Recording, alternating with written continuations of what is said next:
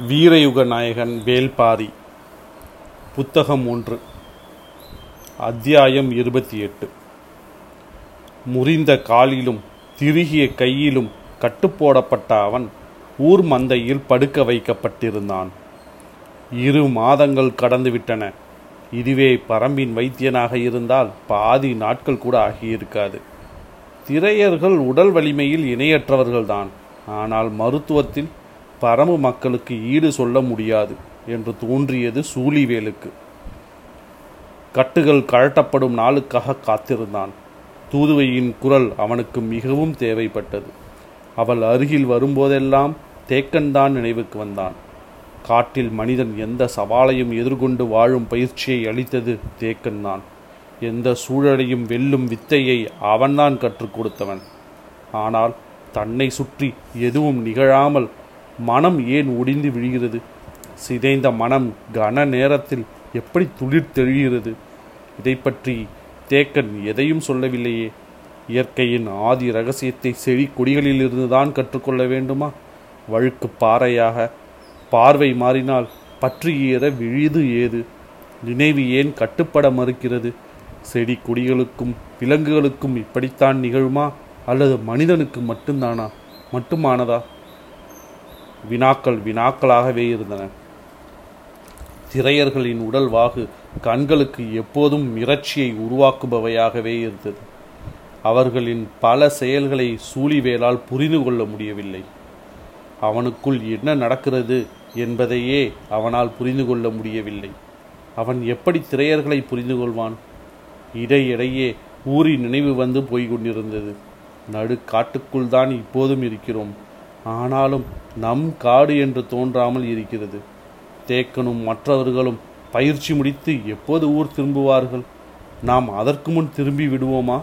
என்று எண்ணிக்கொண்டிருக்கும் போது பெரும் சத்தத்துடன் ஓர் இளைஞனை தோளில் வைத்து தூக்கி வந்தனர். மேலெல்லாம் குருதி சிந்தியபடி இருந்தது. அவன் கைகளில் ஏதோ ஒரு இலையை வைத்திருந்தான். மந்தையில் பெரியவர்கள் உட்கார்ந்தனர். ஊரே கூடியது. உள்ளே என்ன நடக்கிறது என்று சூழிவேலுக்கு தெரியவில்லை. ஆனால் எல்லோர் முகங்களிலும் பெரும் மகிழ்ச்சி இருந்தது. நல்ல செயல் நடைபெறுகிறது என நினைத்து கொண்டான். மறுநாள் காலையில் தூதுவை அவனை பார்க்க வந்தபோதுதான் சொன்னாள். அவன் காட்டெருமையை வீழ்த்தி வெற்றி இலையை பறித்து வந்தான். அதனால் ஊரே அவனை கொண்டாடியது. எத்தனை பேர் சேர்ந்து வீழ்த்தினார்கள்? என கேட்டான். ஒரே ஆள்தான் வீழ்த்தினான் என்று சொன்னான். ஒரே ஆள் ஒரு காட்டெருமையை எப்படி வீழ்த்த முடியும்? நீ சொல்வது நம்பும்படியாக இல்லையே என்றான். எந்த ஆயுதமும் வைத்துக்கொள்ளலாம் ஆனால் தனி ஒருவனாக காட்டெருமையை வீழ்த்தி மலை முகட்டில் இருக்கும் வெற்றி இலையை பறித்து மந்தைக்கு வந்து சேரும் வீரனை தான் திரையர் குலப்பெண் ஏற்றுக்கொள்வாள். இல்லையென்றால் எந்த பெண்ணும் அவனை ஏற்க மாட்டாள் என்றாள். சூழிவேலால் நம்ப முடியவில்லை. தனி ஒருவனாக எப்படி காட்டெருமையை வீழ்த்த முடியும்? நீ பொய் சொல்கிறாய் என்றான். இதே மந்தையில்தான் நான் வந்து சொன்னேன் ஒருவன் பச்சை செடியை எரிய வைக்கிறான் பறவையை மயங்க வைக்கிறான் என்று நம்பும்படியாகவா இருக்கிறது என்று கேட்டார்கள். அதுதானே உண்மை? அதேபோல்தான் இதுவும். அப்போது அவர்கள் நம்ப மறுத்தார்கள் இப்போது நீ நம்ப மறுக்கிறாய் என்றாள். சூழிவேலால் இந்த உண்மையை ஏற்றுக்கொள்ள முடியவில்லை. எவ்வளவு வலிமை வாய்ந்தவனாக இருந்தாலும் தனி ஒருவனாக எப்படி காட்டெருமையை அடு அடக்க முடியும் என்று தன்னைத்தானே மீண்டும் மீண்டும் கேட்டுக்கொண்டே இருந்தான். நீண்ட நேரம் கழித்து அவள் மண்வட்டியில் ஊன் சோறு கொண்டு வந்து கொடுத்தாள். மலை அரிசி சோறுக்கு ஊடே பெரும் பெரும் கரிதுண்டங்கள் கிடந்தன. மிகவும் சுவைத்து தின்றான். சோற்றுக்கு கிடப்பது அவன் வெற்றி கொண்ட காட்டெருமையின் கரி என்றான். அவள் சொன்ன உண்மை சூழிவேலின் வயிறு வரை வந்து சேர்ந்தது. ஆனாலும் அவனால் நம்ப முடியவில்லை. காட்டெருமைகளிடமிருந்து விலகி செல்லவும் விரட்டினால் தப்பிக்கவும் தானே நமக்கு தெரியும். அதை எப்படி வீழ்த்த முடியும் என்று காட்டெருமையின் கரியை காட்டெருமையின் கரியை உண்டு கொண்டே சிந்தித்தான். உண்டு முடித்ததும் அவள் தான் கொண்டு வந்த வெற்றி இலையை கொடுத்தாள். காட்டெருமை கறி தின்றால் அதை போலவே நாமும் இலை தழைகளை தின்ன வேண்டுமா? என்று என கேட்டான். காட்டெருமையின் கறி மிகவும் வலிமை வலிமை வாய்ந்தது. அது சிரிக்க வேண்டுமானால் வெற்றி இலையை உண்ண உண்ண வேண்டும் என்று சொல்லியபடி நீட்டினாள். வெற்றி இலையை வாங்கி மெல்லத் தொடங்கினான். அதன் காரச் சுவை மிகவும் பிடித்து போனது. அவன் மெல்வதை நிறுத்தவே இல்லை. கேட்டு வாங்கி தின்று கொண்டே இருந்தான். அவனுக்கு கொடுப்பதில் அவளுக்குள் ஒரு மகிழ்ச்சி. கொஞ்சம் கொஞ்சமாக சிவக்கத் தொடங்கும் அவன் உள் உதடுகளை பார்க்கும் ஆர்வத்தில் இருந்தன அவளு கண்கள். அவன் மீண்டும் மீண்டும் கை நீட்டினான். காட்டெருமையை விட அதிகமாக தின்றுவிட்டாய் போதும் என்று சிரித்தபடியே சொல்லிவிட்டு போய்விட்டாள். உடல் நன்கு தேறிவிட்டது. எழுந்து நடக்கவும் ஓடவும் தாவி குதிக்கவுமாக உடலை தயார் செய்தான். உள்ளம்தான் அதற்கு எதிராக செயல்பட்டு கொண்டிருந்தது. தில்லை மரத்தின் புகை இல்லாமலே காதல் கண்ணை கட்டியது. ஒரு மாலை வேளையில் தான் வந்து சேர்ந்த அந்த பாறையை பார்த்தபடி ஆற்றோரம் உட்கார்ந்திருந்தான். தூதுவையும் அந்த இடத்துக்கு வந்தால் இருவரும் பேசிக்கொள்ளாமல் நீண்ட நேரம் உட்கார்ந்திருந்தனர். அமைதி பெரும் பாறையாக உருத்திரண்டு நின்றது. இப்போது இருவரும் அதன் இடுக்கில் சிக்கியிருந்தனர். பாறையை நகர்த்தி வெளியேற இருவருக்கும் விருப்பமில்லை. எண்ணங்கள் எங்கெங்கோ போயின. அதுவும் சுகமாகத்தான் இருந்தது. பேசிக்கொள்ளாமலேயே அவள் எழுந்தபோதுதான் அவன் கவனித்தான். அவளின் வலது தோள்பட்டையின் மேல்புறத்தில் உள்ளங்கை அளவுக்கு கரும் பச்சை நிறம் அச்சம் ஒன்று இருந்தது. அதன் ஒரு பகுதியை அவளது மேலாடை மறைத்திருந்தது. அதை பார்த்தபடி என்ன இது? என்று கேட்டான். அதுவா வெற்றி இலை மச்சம் என்று சொல்வார்கள். எங்கள் குலத்தில் நிறைய பேருக்கு இது இருக்கும் என்று சொல்லியபடி அவள் புறப்பட்டாள். மனதுக்குள் நிகழ்ந்து கொண்டிருக்கும் உரையாடலை பேச்சு கொடுத்து கலைக்க அவள் விரும்பவில்லை. நாட்கள் சென்றன. அடுத்த இளைஞன் காட்டெருமையை வேட்டையாடுவதை பார்க்க வேண்டும் என்று அவன் காத்திருந்தான். அந்த நாளும் வந்தது. ஊராரோடு சேர்ந்து அவனும் காட்டின் உச்சி பகுதிக்கு சென்றான். எல்லோரும் முகட்டின் மேல் இருந்த பாறையில் ஏறி உட்கார்ந்தனர். இரு மலைகள் சரிந்து இணையும் பகுதி. நடுவில் நீர் சிறுத்து ஓடிக்கொண்டிருந்தது. அதில் தண்ணீர் குடிக்க காட்டெருமை வரும் என்று ஓடைக்கரையில் அந்த இளைஞன் காத்திருந்தான். நீண்ட நேரத்துக்கு பிறகு காட்டெருமை ஒன்று ஓடை நோக்கி வந்து கொண்டிருந்தது. மலை முகட்டிலிருந்து ஊராரோடு சேர்ந்து சூழிவேலும் அதை பார்த்தான். உண்மையிலேயே தனித்தொருவன் காட்டெருமையின் அருகில் போய்க் கொண்டிருக்கிறான் என்பதை அவன் கண்கள் நம்பவில்லை. போகிறவனின் இடுப்பில் இரு பெரும் ஆயுதங்கள் இருந்தன. அவன் காட்டெருமையை நீர் குடிக்க விடாமல் குறுக்கே போய் மறிக்க முயன்றான். பார்த்து கொண்டிருந்த சூழிவேலுக்கு மெய் சீர்த்து மெய் சிலிர்த்தது. அந்த காட்டெருமையின் உயரம் மலை முகட்டிலிருந்து பார்க்கும்போதே அச்சம் தருவதாக இருந்தது. திருகி இருக்கும் அதன் கொம்புகள் யானையை குத்தி சாய்க்கக்கூடியது. அதன் முன் நெற்றி பாறையை நொறுக்கக்கூடியன. அதை ஒருவன் தன்னந்தனியனாக சந்திக்கப் போகிறான். சூழிவேலால் நிற்க முடியவில்லை. அதன் பாதையில் குறுக்கிட்ட அந்த இளைஞன் ஏதோ ஒன்று செய்து அதை சீண்டினான். அது அவனை விரட்டத் தொடங்கியது. நீரோடையை தாண்டி மலையின் எதிர்புறம் ஓடத் தொடங்கினான். அது நான்கு கால் பாய்ச்சலில் வீறு கொண்டது. அவன் மலை புதருக்குள் படு வேகமாக மேலேறினான். காட்டெருமையின் ஓட்டத்தை விட அவனுடைய ஓட்டத்தின் வேகம் கூடுதலாக இருந்தது. அது காட்டெருமையை மேலும் வேகப்படுத்தியது. பார்க்கும் காட்சியை சூழிவேலால் நம்ப முடியவில்லை. ஒருவன் காட்டெருமையை விட வேகமாக ஓடுகிறான் அதுவும் மலைச்சரிவில் மேல் நோக்கி ஓடுகிறான். பாதை இல்லாமல் புதர்களுக்குள் பீத்து கொண்டு ஓடுகிறான். எப்படி இது முடிகிறது? நம்பவே முடியவில்லை. பல முறை பார்த்து பழக்கப்பட்ட ஒன்றை திரையர்கள் இயல்பாக பார்த்து கொண்டிருந்தனர். சூழிவேலால் ஒரு கணம் கூட தாங்க முடியவில்லை. திரையர்களின் உடல் வலிமையையும் வேகத்தையும் வந்த வந்த நாள் முதல் பார்த்து கொண்டேதான் இருக்கிறான். ஆனால் மலையில் விலங்கை போல் செடி கொடிகளுக்கு இடையில் அறுத்தெறிந்து எப்படி ஓட முடிகிறது? அவன் அருகில் இருக்கும் திரையர்களின் உடல் அமைப்பை உன்னிப்பாக கவனிக்கத் தொடங்கினான். அவர்களது காலடி ஒரு சுலகு போல் விரிந்து இருந்தது.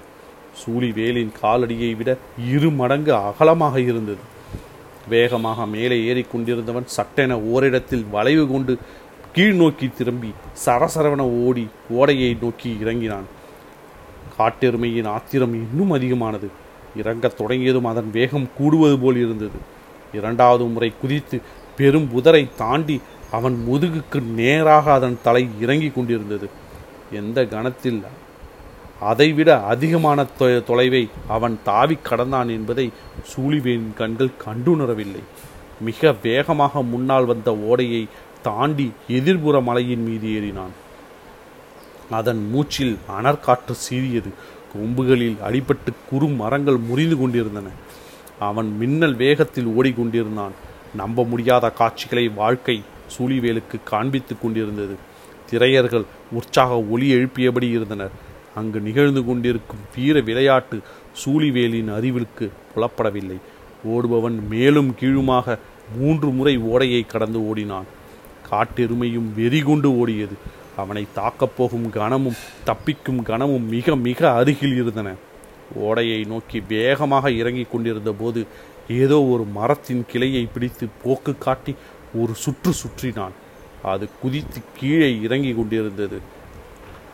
அவன் அதன் பின்புறம் இறங்கிக் கொண்டிருந்தான். புதர் அசைவில் என்ன நிகழ்ந்தது என துல்லியமாக தெரியவில்லை.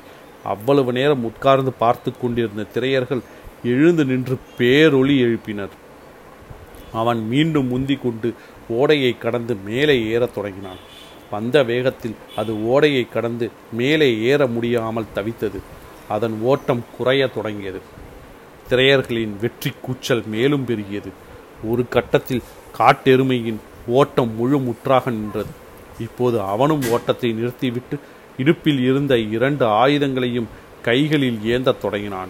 ஒரே இடத்தில் நின்றபடி அது அவனை நெருங்க விடாமல் குத்த தலைப்பட்டது. அவன் விலகி விலகி சரியான வேலைக்காக காத்திருந்தான்.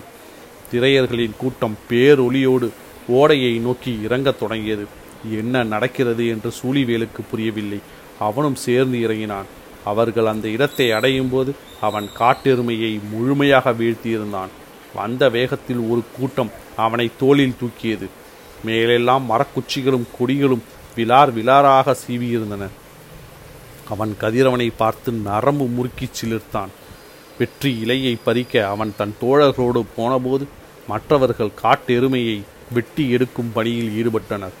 காட்டெருமையை அடக்கியவன் மாலைக்குள் மந்தையில் வெற்றி இலையை வைத்து மணமுடிக்க வேண்டும். எனவே அடுத்த கட்ட வேலைகள் வேகமாக நடந்தன. பொழுது சாய்வதற்குள் ஊர் மந்தைக்கு வந்து அவன் வெற்றி இலையை வைத்தான். பெரியவர்கள் என்ன செய் என்னவென்று கேட்டார்கள்? அவனுக்குரியவளை சொன்னான். அவளும் வெற்றி இலையோடு மேலேறினாள். ஊர்வட்டியில் இருவரும் வெற்றி இலையை மாற்றி எடுத்துக்கொண்டனர் ஊன் தயாரானது. கொண்டாட்டம் தொடங்கி இரவு முழுவதும் நீண்டது வழக்கம்போல் மந்தையில் இருந்த அவனுக்கும் ஊன் சோறும் வெற்றி இலையை கொண்டு வந்து கொண்டு வந்தால் தூதுவை. அவன் எதுவும் சொல்லாமல் வாங்கி சாப்பிட்டான். நான் சொன்னதை நேரில் பார்த்த பிறகுதான் ஊர் நம்பியது. நீயும் அப்படித்தானே? என்று கேட்டாள். அவன் பதிலேதும் சொல்லாமல் இருந்தான். வாழ்வில் முதன் முறையாக தன்னால் ஒன்றை செய்ய முடியாது என்பதை ஏற்றுக்கொள்ளவும் முடியாமல் மறுக்கவும் முடியாமல் அவன் தடுமாறிக்கொண்டிருந்தான் அந்த தடுமாற்றத்தை அவள் உணர்ந்தாள். ஆனாலும் அவளின் நம்பிக்கையை வெற்றி இலையை கொடுக்கும்போது கைதொட்டு கடத்திவிட்டு சென்றாள் எழுந்தாள். நாட்கள் சென்றன. அந்த மலை சரிவுக்கு பல நாட்கள் போய் வந்து கொண்டிருந்தான். எப்போதாவது காட்டெருமைகள் வந்து நீர் குடிப்பதை தொலைவிலிருந்து பார்ப்பான். அதன் உருவ அமைப்பும் வலிமையும் முன் நெற்றியில் திரண்டிருக்கும் எலும்பின் திரட்சியும் பார்க்கவே அச்சம் தருவனவாக இருந்தன. ஒரு முறை அதை சீண்டி பார்க்க அருகில் போக முடிவெடுத்த கணமே அது விரட்டத் தொடங்கி படு வேகமாக மலைமேல் ஏறினான். அதன் வேகம் என்ன என்பது அப்போதுதான் அவனுக்கு புரிந்தது. மேல் நோக்கி ஏறும்போது அதன் வேகம் அதிகமாகிக் கொண்டே இருந்தது. ஏதேதோ வித்தை காட்டி இறுதியில் உயிர் பிழைத்து ஊர் வந்து சேர்ந்தான். மேலெல்லாம் செடிகளும் கொடிகளும் குச்சிகளும் கிழித்து எடு கிழித்து எடுத்திருந்தன. வரும்போதே பச்சிலைகளை பறித்து கொண்டு வந்தான். அரைத்து பூசிக்கொண்டு படுத்தான். மனம் முழுவதும் காட்டெருமையின் பாய்ச்சலும் தூதுவையின் மீதான காதலும் சரி சமமாக இருந்தன. கிழவி ஊர்த்தி அவன் அருகே வந்து உட்கார்ந்தாள். காட்டெருமையை வீழ்த்தப் போகிறவர்கள் வெற்றி இலையோடு வருவார்கள். நீ என்ன பச்சிலையோடு வந்திருக்கிறாய்? அவமானப்படுதல் அவனுக்கு அறிமுகமாகிக் கொண்டிருந்தது. பால் குரண்டையை எருக்க எரிக்கவும் பறவையை மயக்கவும் வித்தை தெரிந்தால் போதும். இதற்கு வீரம் வேண்டும் என்றால் தொடர்ந்து மனம் சீண்டப்பட்டு கொண்டிருந்தது. அந்த இடத்தை கடந்து போன தூதுவை கிழவி இவனோடு இருந்ததை பார்த்து சிரிப்பொன்றை உதிர்த்து விட்டு போனாள். இவனது கோபம் மேலும் கூடியது. கிழவியும் விடுவதாக இல்லை. காட்டுக்கோழியை கூட பிடிக்க முடியாதவன் காட்டெருமையை எப்படி பிடிப்பான்? என்று அவளாக கேள்வி கேட்டுவிட்டு எழுந்து போய்விட்டால் இவனால் தாங்கிக் கொள்ள முடியவில்லை. மறுநாள் அந்த மலைச்சரிவை நோக்கி மீண்டும் போனான். காட்டு கோழிகளின் கூவல் சத்தத்தை கடந்த அவனுக்கு கிழவி சொன்னது நினைவுக்கு வந்தது. ஏனோ காட்டுக்கோழியை பிடித்து பார்ப்போம் என்று தோன்றியது. மரக்கொப்புகளின் மீதேறி தாவி சென்று கொண்டிருந்தது. அது மீண்டும் பறக்கும் வேலைக்காக காத்திருந்தான் சூழிவேல். படபடத்து மேல் எழுந்த காட்டுக்கோழி அவன் வீசிய கல்லால் சுருண்டு விழுந்தது. அதை போய் பார்த்துவிட்டு எடுக்காமல் போய்விட்டான். கிழவி நம்மை இவ்வளவு எளிதாக நினைத்து விட்டாளே என்று தோன்றியது. மாலையில் மந்தைக்கு திரும்பியதும் கிழவி அவன் அருகில் வந்தாள். கோழி எங்கே? என்று கேட்டாள். நான் கோழியை அழித்து விட்டேன் என்று சொல்வது வீரனுக்கு அழகல்ல. அதே நேரத்தில் கோழியை கூட பிடிக்க முடியாதவன் என்று இவள் நம்மை பற்றி நினைத்திருப்பதையும் மாற்ற வேண்டும். என்ன செய்வது? என்று சிந்தித்தான். எரிந்த இடத்தில் கிடைக்கிறது? வேண்டுமென்றால் போய் எடுத்துக்கொள் என்றான். எடுக்க வேண்டியது நீதான். ஏன் எடுக்காமல் வந்தாய்? என கேட்டாள். அவளது கேள்வியின் நோக்கம் அவனுக்கு புரியவில்லை. அதன் கால்களை பார்த்தாயா? என்றாள். காட்டுக்கோழியின் காலின் பின்புறம் சிறு விரல் ஒன்று இருக்கும். அதை போலவே காட்டெருமையின் பின்னங்கால் குழம்பின் பின்புறம் சிறு தசை ஒன்று வளர்ந்திருக்கும். சரியாக அந்த திசையை அடித்துவிட்டால் அதன் பின்னங்கால் நரம்புகள் இழுத்து கொள்ளும் அதனால் காலை நகர்த்த முடியாது. இருந்த இடத்தில் இருந்துதான் போராடும். அதன் பிறகு அதை ஆயுதம் கொண்டு வீழ்த்தி விடலாம் என்று குறிப்பு சொன்னால் கேள்வி. சூழிவேல் அன்று பார்த்த காட்சியை நினைத்தான். மூன்று முறை மலை சரிவின் மேலும் கீழுமாக ஓடியவன் மூன்றாம் முறை இறங்கும்போது சட்டென ஓரிடத்தில் விழுதை பிடித்து சுழன்று காட்டெருமையின் பின்புறம் தாக்கியது இதைத்தானா என தோன்றியது. அவனின் கோபத்தை கிழவி தூண்டியபோது தூதுவை சிரித்துக்கொண்டே போனதற்கான காரணம் இப்போதுதான் அவனுக்கு புரிந்தது. மறுநாள் பொழுது மறைவதற்குள் சிறிது நேரத்துக்கு முன் சூழிவேல் மந்தையை நோக்கி தட்டு தடுமாறி நடந்து வந்தான். அவன் மேல் பழையபடி கீறல் காயங்கள் இருந்தன. குருதி கசிந்து கொண்டிருந்தது. மீண்டும் ஆற்றில் விழுந்து பாறையில் அடிபட்டு வருகிறானா என்று பார்ப்பவர்கள் எண்ணினர். ஆனால் அவன் கைகளில் வெற்றி இலை இருந்தது. இதை ஏன் பறித்து வருகிறான் என்பது புரியவில்லை. வந்தவன் மந்தையில் ஏறி அமர்ந்தான். ஊர்வட்டியில் வெற்றி இலையை வைத்தான். எல்லோரும் கூடினர். யாருக்கும் ஒன்றும் புரியவில்லை. வெற்றி இலையை பறிக்கப் போய் ஏன் இவ்வளவு காயங்களுடன் வந்திருக்கிறான் என்று ஒருவர் மாற்றி ஒருவர் கேட்டுக்கொண்டிருந்தனர் மூன்று இளைஞர்கள் மந்தை நோக்கி வந்து சேர்ந்து சொன்னார்கள். அவன் காட்டெருமையை வீழ்த்தி வெற்றி இலையை பறித்து வருகிறான். ஊர் அதை நம்பவில்லை. நீங்கள் சொல்வது உண்மையா? என்று மீண்டும் மீண்டும் கேட்டனர். அந்த இளைஞர்கள் சொன்னார்கள். நாம் பல முறை மேலும் கீழும் ஓடி ஓடவிட்டுதான் காட்டெருமையின் பின் நரம்பை அடிப்போம். இவனோ முதன் முறையே அடித்து விட்டான் ஊரார் அதிர்ந்து போனார்கள். சூழிவேல் ஊர் வட்டியில் வெற்றி இலையை வைத்தபோது பேசாமல் இருந்தான். ஊராருக்கு என்ன சொல்வதென்று புரியவில்லை. சூழிவேல் எதுவும் பேசவில்லை. இவன் என்ன கேட்க வருகிறான் என்பது ஊராருக்கு புரியவில்லை. ஊரின் வயது முதிர்ந்த கிழவன் கூட்டத்தை விலக்க விலக சொல்லி உள்ளே வந்தார் அவர் ஊர்வட்டியில் அவன் ஊர்வட்டியில் வைத்திருந்த வெற்றி இலை ஒன்றை எடுத்து திருப்பி பார்த்தார். அவர் கண்கள் வியப்பு கொண்டு விரிந்தன. அடுத்த வெற்றி இலையை எடுத்து பின்புறம் திருப்பி பார்த்தார். ஊரார்கள் அவரையே உற்று பார்த்து கொண்டிருந்தனர். அவரோ அவன் வைத்த அனைத்து வெற்றி இலைகளையும் எடுத்து திருப்பி திருப்பி பார்த்துவிட்டு பெருமூச்சு விட்டார். இவன் முன் வைத்துள்ளது அனைத்தும் ஆண் வெற்றிலை என்றார். திரையர்கள் திகைத்து போனார்கள். மிக சிலருக்கு மட்டும்தான் வெற்றிலையில் உள்ள வேறுபாடுகள் தெரிந்தன. வெற்றிலையின் பின்புறம் இருக்கும் நரம்புகள் மூன்றும் ஏற்ற இறக்கம் இல்லாமல் ஒன்றுபோல் இறங்கியிருந்தால் அது ஆண் வெற்றிலை. மேலே இருப்பது இறங்கியும் மற்ற நரம்புகள் விலகியும் இறங்கியும் இருந்தால் அது பெண் வெற்றிலை. சூழிவேல் ஊர் வட்டியில் ஆண் வெற்றிலைகளை கொண்டு வந்து வைத்து விட்டான் இப்போது எதிர் வெற்றிலையாக பெண் வெற்றிலையை ஊர் வைத்தே ஆக வேண்டும். என்ன செய்வது என்று சிந்தித்தனர். இனி புறப்பட்டு வெற்றி இலை கொடி இருக்கும் மேல் காட்டுக்கு போவதற்குள் இருட்டிவிடும். அதன் பிறகு பெண் வெற்றி இலையாக தேடி பறித்து வருவதெல்லாம் இயலாத செயல். ஆனால் பொழுது மறைவதற்குள் எதிர் வெற்றியிலையை வெற்றி இலையை வைக்க வேண்டும் என்பது ஊரின் மரபு. என்ன செய்யலாம் என்பதறியாது எல்லோரும் திகைத்து கொண்டிருக்கையில் தூதுவை மந்தை நோக்கி வந்தாள். இவள் ஏன் உள்ளே வருகிறாள் என்பது யாருக்கும் புரியவில்லை. அனைவரையும் விலக சொல்லியபடி நடு மந்தைக்கு வந்த அவள் ஊர் வட்டியில் எதிர் வெற்றி இலையை வைக்க வேண்டிய இடத்தில் கால் மடக்கி அமர்ந்தாள்.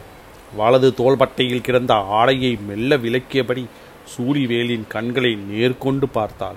அவளின் தோளில் கரும்பச்சை நிற வெற்றி இலை மச்சம் இருந்தது. அதற்குள் ஓடிய நரம்புகள் ஒன்றுபோல் இல்லாமல்தான் இருந்தன. வியப்படைந்த கண்களில் மகிழ்ச்சி பூக்கத் தொடங்கியது. ஊருக்கு பின்னங்கால் நரம்பில் அடிவிழுந்து சரிந்தது போல் இருந்தது. எல்லோருக்கும் செய்தி புரிந்தது.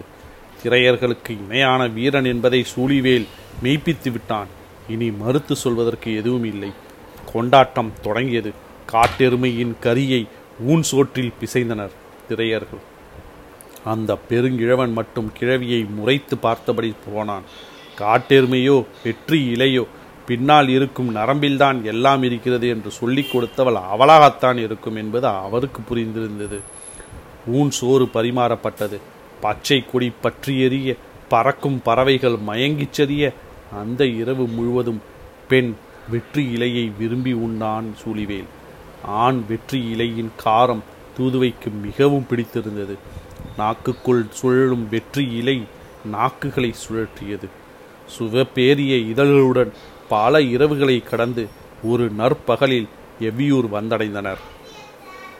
பாரி கதையை முடித்தபோது இருள் சூழ்ந்து இறங்கத் தொடங்கியது. அவர்கள் எவ்வியூருக்குள் நுழைந்தனர். திரையர்களின் கதைதான் இவ்வளவு வேகமாக இழுத்து வந்தது. இல்லையென்றால் நாம் ஊரடைய நள்ளிரவாக இருக்கும் என்றார் பாரி. கதையின் மயக்கத்திலிருந்து மீளாதவராக கபிலர் இருந்தார். பாரி சொன்னான் இது எத்தனையோ தலைமுறைகளுக்கு முன் நடந்த கதை. அதன் பிறகு திரையர்களுக்கும் வேலிருக்குமான திருமண உறவுகள் பெரிதாக நடக்கவில்லை. காரணம் அவர்களின் காடு இந்த மலைத்தொடரின் ஏதோ ஒரு எல்லையில் இருக்கிறது. எப்போதாவது ஒரு முறை ஊர் வழிபாட்டுக்கு வந்து அழைத்து செல்வார்கள் என்று என் தந்தை சொல்வார். அதுவும் அவரின் தந்தையார் காலத்துக்கு பிறகு வரவில்லை என்பார். நிலப்பரப்பால் ஏற்பட்ட இடைவேளி அல்லவா? ஆம் ஆனால் உயிருக்குள் கலந்துவிட்டால் நிலவியல் இடைவேளியால் என்ன செய்ய முடியும் என்றான் பாரி. அவன் சொல்வர் சொல்ல வருவது கபிலருக்கு புரியவில்லை. இளவை இளையவளை நன்கு கவனித்து பார்த்திருக்கிறீர்களா? என்று கேட்டான். சங்கவையா? ஆம். என்ன? சின்ன புன்னகையுடன் பாரி சொன்னான். அவளின் வலது தோள்பட்டையின் முன்புறம் கரும்பச்சை மச்சம் ஒன்று இருக்கிறது. அவள் வளர்ந்து பெரியவளானால் அது வெற்றிலையின் வடிவம் கொள்ளும். கபிலர் திகைத்து போனார். என்ன சொல்வதென்று தெரியவில்லை. வாய் மட்டும் முணுமுணுத்தது. கதைகள் ஒருபோதும் முடிவதில்லை.